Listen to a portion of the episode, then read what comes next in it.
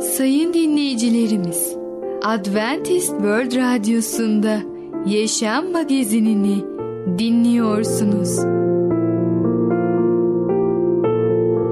Yaşam Magazinine hoş geldiniz. Önümüzdeki 30 dakika içerisinde sizlerle birlikte olacağız.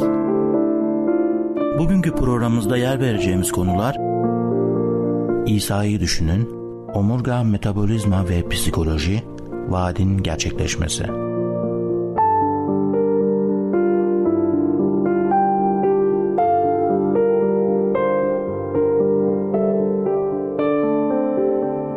Adventist World Radyosu'nu dinliyorsunuz. Sizi seven ve düşünen radyo kanalı.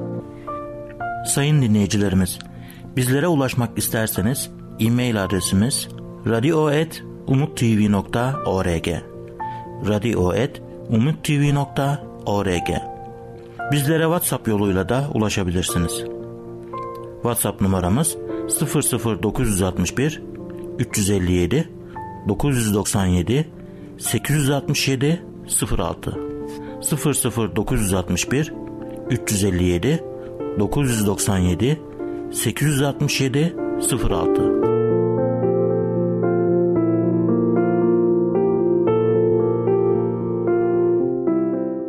Değerli dinleyicimiz.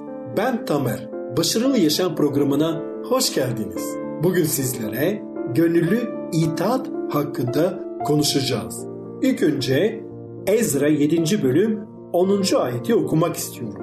Ezra kendini Rabbin yasasını inceleyip uygulamaya ve İsrail'de kuralları, ilkeleri öğretmeye adamıştı. Birçok insanın sadece benliğe dayalı isteklerini tatmin etmekle ilgilendikleri bir zamanda yaşıyoruz. Ne yapmaları gerektiğinin söylemesinden hoşlanmıyorlar. Kendi istediklerini yapmak istiyor ve kutsal kitabın otoritesine inanmıyorlar. Eğer inanırlarsa bunun özgürlüklerini büyük ölçüde engelleyeceğini düşünüyorlar. Ancak kutsal kitapta Kral Davud'un oğlu Süleyman'a Tanrı'nın candan ve yürekten hizmet etmesini, öğütleyişini okuyabiliriz. 1. Krallar 2. bölüm 4. ayette. Ayrıca Yeşaya peygamberin 1. bölüm 19. ayette de istekli olur söz dinlerseniz ülkenin en iyi ürünlerini yiyeceksiniz sözlerini okuyabiliriz.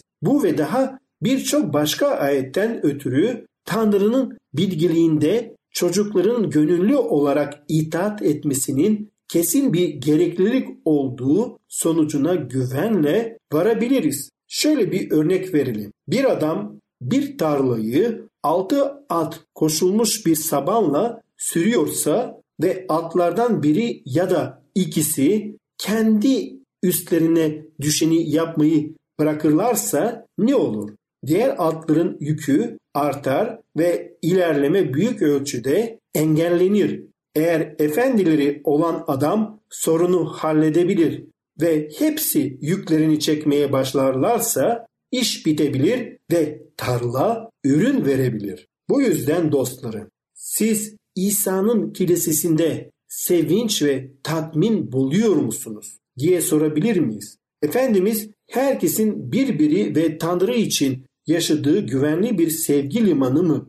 Birlikte çalıştığınız kişilerle eleştirilemez bir ilişkiniz var mı? Hayatınız Mesih ve içinde yaşadığınız toplumdaki insanlar için Tanrı'nın sevgisine diri bir tanıklık bırakacağı bir şekilde yaşamayı gerçekten istiyor musunuz? Güven ve itaat et. Çünkü İsa'da mutlu olmanın başka bir yolu yoktur diyen ilahiyi ruhta ve gerçekte söyleyebildiğimizde güveniyorum. Yardım istemeyen birisine yardım etmek çok zordur. Ama Yüce Allah'ın yardımıyla biz başarabiliriz. Biz onun istediği şekilde hayatlarımızı ona teslim ederiz. Her şeye Mesih'e teslim etmenin fazlasıyla büyük bir fedakarlık olduğunu mu düşünüyorsunuz? Kendinize şunu sorun. Mesih benim için ne verdi? Allah'ın oğlu bizim kurtuluşumuz için her şeyi verdi. Hayat, sevgi ve eziyet ve bizim böylesine büyük bir sevginin dersiz muhataplarının kalplerimizi ondan esirgememiz diye bir şey olabilir mi? Hayatımızın her anında onun lütfundan payımızı aldık ve tam da bu yüzden kurtarılmış olduğumuz cehaletin ve sefaletin derinliklerini kavrayamayız. Pek çok gururlu kalbin sorunu şudur. Allah'tan kabulümün güvencesine almadan neden tövbe ve utançla yaşamalıyım? Sizi Mesih'e yönlendiriyorum. O günahsızdı ve bundan ötesi göğün reisiydi. Fakat insanın uğruna insan nesli için günah oldu. Baş kaldıranlarla bir sayıldı. Pek çokların günahını o üzerine aldı. Baş kaldıranlar için de yalvardı diyor Yeşaya 53. bölüm 12. ayette. Peki biz her şeyi bıraktığımızda neyi bırakıyoruz? Günahla lekelenmiş bir kalp. Öyle ki İsa onu arıtsın, kendi kanıyla temizlesin ve eşsiz sevgisiyle onu kurtarsın. Ve yine de insanlar her şeyi bırakmanın zor olduğunu sanıyor. Bunun lafını işitmekten utanıyorum. Yazmaktan, söylemekten utanıyorum. Allah bize faydalı olacak hiçbir şeyden vazgeçmemizi emretmiyor. O yaptığı her şeyde çocukların iyiliğini göz önünde bulunduruyor. Keşke Mesih'i seçmemiş olan herkes onun kendileri için elde etmeye çalıştıklarından çok daha iyi bir şey teklif ettiğini anlasılar. En iyi bilen ve kendi yaratıklarının çıkarına planlar yapan kişinin yasakladığı yolu izlemekte hiçbir gerçek sevinç bulunmaz. Günah yolu sefalet ve yıkım yoludur. Allah'ın kendi çocuklarını acı çektiğini görmekten memnun olduğunu düşüncesine aklımızdan yer vermek hata olur. Tüm gök ve insanın mutluluğuyla ilgilenmektedir. Göksel babamız sevinç yollarını hiçbir yarattığına kapatmaz. İlahi zorunluluklar bize ızdırap ve hayal kırıklığı getirecek. Mutluluğun ve cennetin kapısını bize kapatacak şeylerden sakınmamızı gerektirir. Dünyanın kurtarıcısı insanları oldukları gibi tüm eksiklikleri, kusurları ve zayıflıkları ile kabul eder ve kendi kanıyla günahtan temizlemek ve kefaret vermekle kalmaz. Ayrıca onun boyunduruğunu taşımaya, onun yükünü kaldırmaya razı olan herkesin kalbini özlemini giderir. Onun amacı ona hayal ekmeği için gelen herkese huzur ve rahat vermektir. Bizden yerine getirmemizi istediği görevler sadece adımlarımızı itaat etmeyenler asla ulaşamayacağı saadet yüksekliklerine götürecek görevlerdir. Canın gerçek neşeli hayatı, görkem umudu olan Mesih'in içimizde biçimlendirilmesidir. Ancak Efendimiz İsa Mesih bizim içimizde, kalbimizde yaşıyorsa, ona birinci yeri teslim ediyorsak ve onun yardımıyla yürümeye başlarsak o zaman mutlu yarınlara gideceğiz. O zaman onunla birlikte gerçekten mutluluğu yaşayacağız. O zaman gönüllü itaatın ne kadar büyük bir bereket bize verdiğini ve sağladığını tam anlamıyla anlayacağız. Ve böylece asla ve asla onun yolundan yürümekten vazgeçmeyeceğiz. Çünkü biliyoruz ki o bizi mutlu yarınlara götürecek. Değerli dinleyicimiz, bugün gönüllü itaat hakkında konuştuk. Bir sonraki programda tekrar görüşmek dileğiyle hoşça kalın.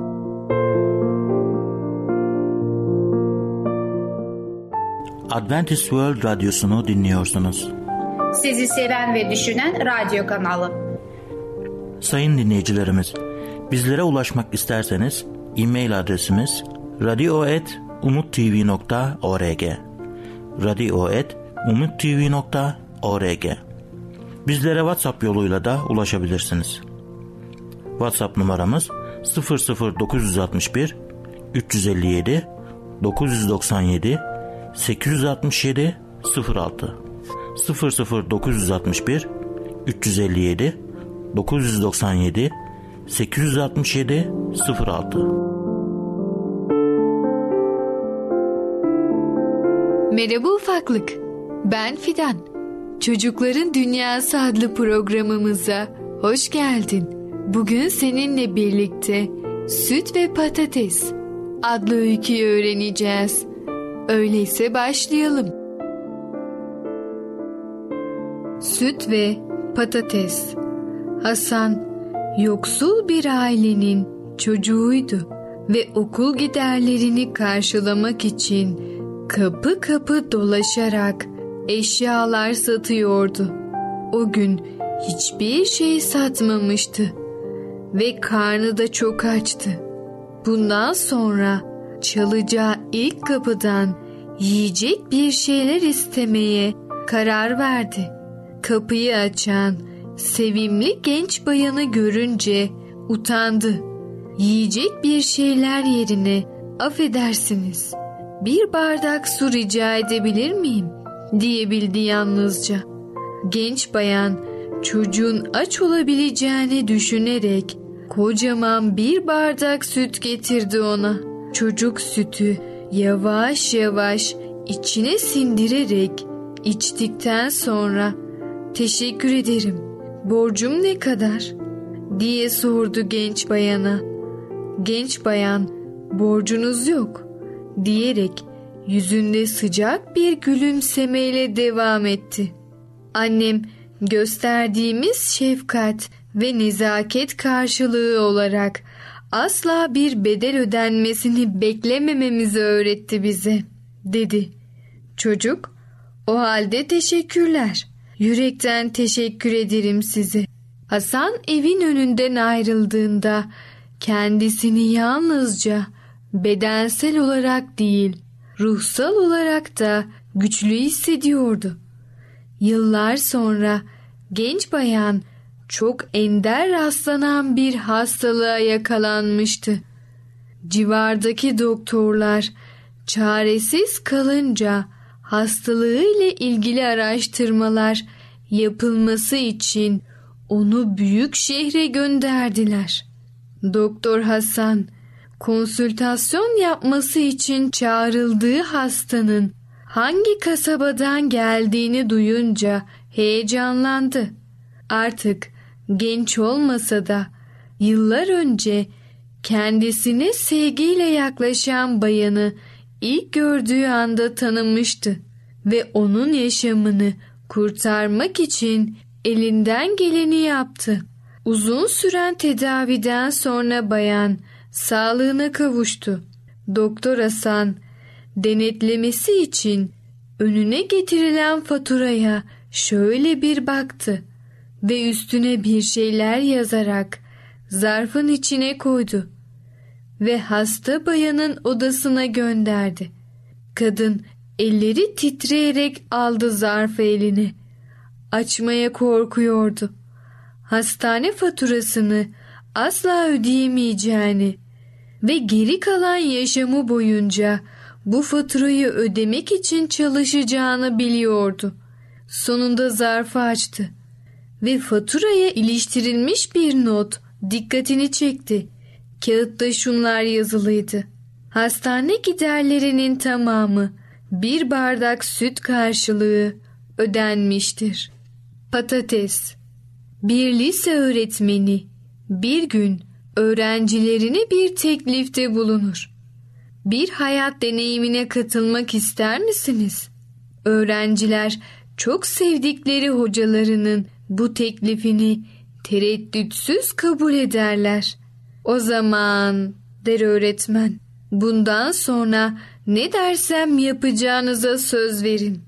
Öğrenciler bunu da yaparlar ve öğretmen devam eder.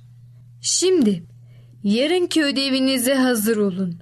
Yarın hepiniz okula birer plastik torba ve beşer kilo patates getireceksiniz. Öğrenciler bu işten pek bir şey anlamamışlardır. Ama ertesi sabah hepsinin sıralarının üzerinde patatesler ve torbalar hazırdır. Kendisine meraklı gözlerle bakan öğrencilerine şöyle der öğretmen. Şimdi bugüne dek affetmeyi istemediğiniz her kişi için bir patates alın. O kişinin adını o patatesin üzerine yazıp torbanın içine koyun. Bazı öğrenciler torbalarını üçer beşer tane patates koyarlarken bazılarının torbası neredeyse ağzına kadar dolmuştur. Öğretmen kendisine peki şimdi ne olacak der gibi bakan öğrencilerine ikinci açıklamasını yapar. Bir hafta boyunca nereye giderseniz gidin bu torbaları yanınızda taşıyacaksınız. Aradan bir hafta geçer. Hocaları sınıfa girer girmez denileni yapmış olan öğrenciler şikayete başlarlar. Hocam bu kadar ağır torbayı her yere taşımak çok zor. Hocam patatesler kokmaya başladı. Vallahi insanlar tuhaf gözlerle bakıyorlar artık bana. Öğretmen gülümseyerek öğrencilerine şu dersi verir. Görüyorsunuz ki affetmeyerek asıl kendimizi cezalandırıyoruz. Kendimizi ruhumuzda ağır yükler taşımaya mahkum ediyoruz.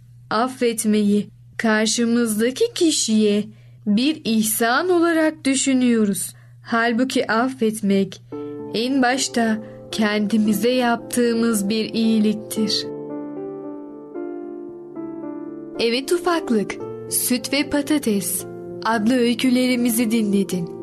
Bu öyküde küçük iyiliklerin ne kadar büyük iyilikle karşılanabileceğini ve affetmenin kendimize yapılabilecek en büyük iyilik olduğunu öğrenmiş oldun. Bir sonraki programımızda tekrar görüşene kadar kendine çok iyi bak ve çocukça kal. Adventist World Radyosu'nu dinliyorsunuz. Sizi seven ve düşünen radyo kanalı. Sayın dinleyicilerimiz, bizlere ulaşmak isterseniz e-mail adresimiz radio.umutv.org radio.umutv.org Bizlere WhatsApp yoluyla da ulaşabilirsiniz.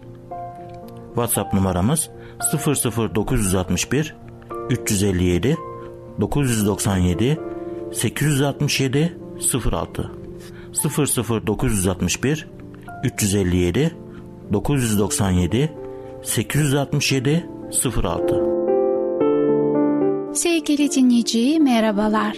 Kaderi Değiştiren adlı programa hoş geldiniz. Ben Ketrin.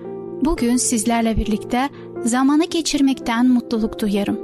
Bugün konumuza devam edeceğiz ve konumuzun ismi de itaat eğilimi. Önceki programımızda sevginin gerçek olup olmadığını anlaman tek yolu onu denemektir. Evet, Allah İbrahim'i denemesi gerekiyordu. İbrahim artık yaşlı bir adamdı ve her iki oğlu da büyümüştü. Kutsal yazılara göre İsmail doğa yerleşmiş ve kendi güçlü kavmini kurmuştu. İshak hala babasıyla beraberdi. Süreleri gidiyor ve kendisinden önce İsmail'in öğrenmiş olduğu şeyleri öğreniyordu. Allah sözünü tutmuştu ve İbrahim belirlenen zamanda pek çok ulusun babası olacaktı.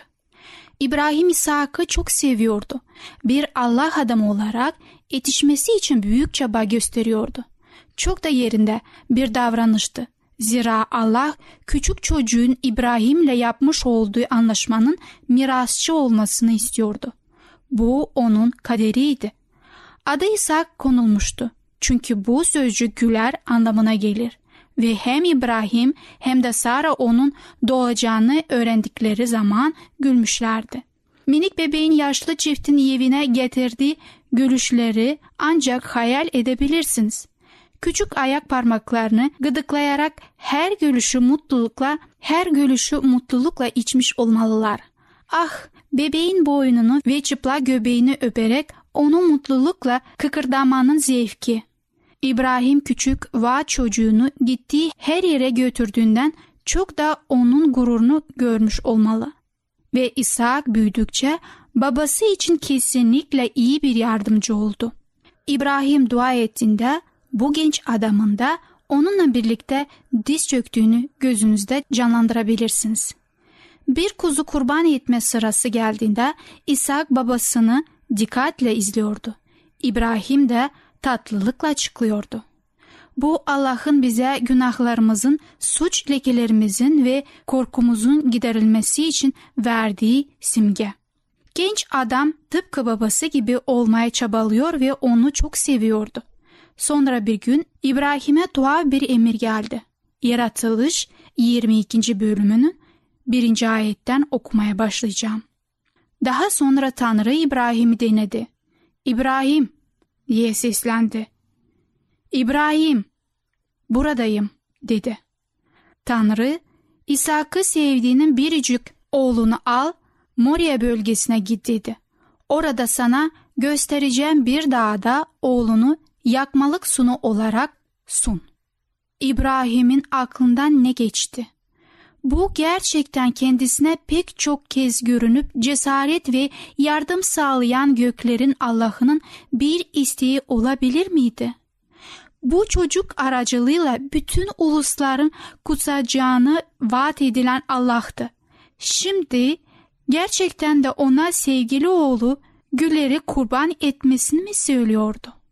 Bu bir denemeydi. Üstün bir deneme.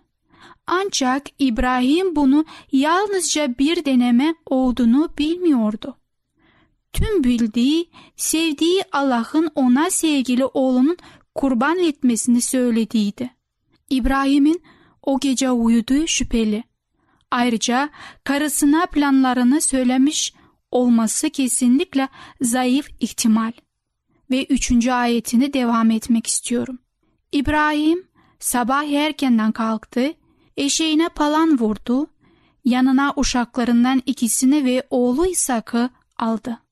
Yakmalık sonu için odun yardıktan sonra Tanrı'nın kendisine belirttiği yere doğru yola çıktı.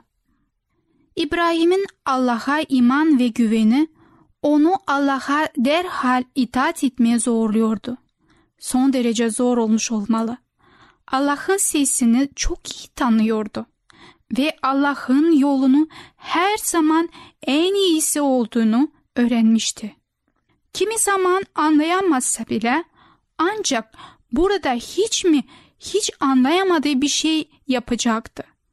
İshak ölürse anlaşma ona nasıl geçecekti?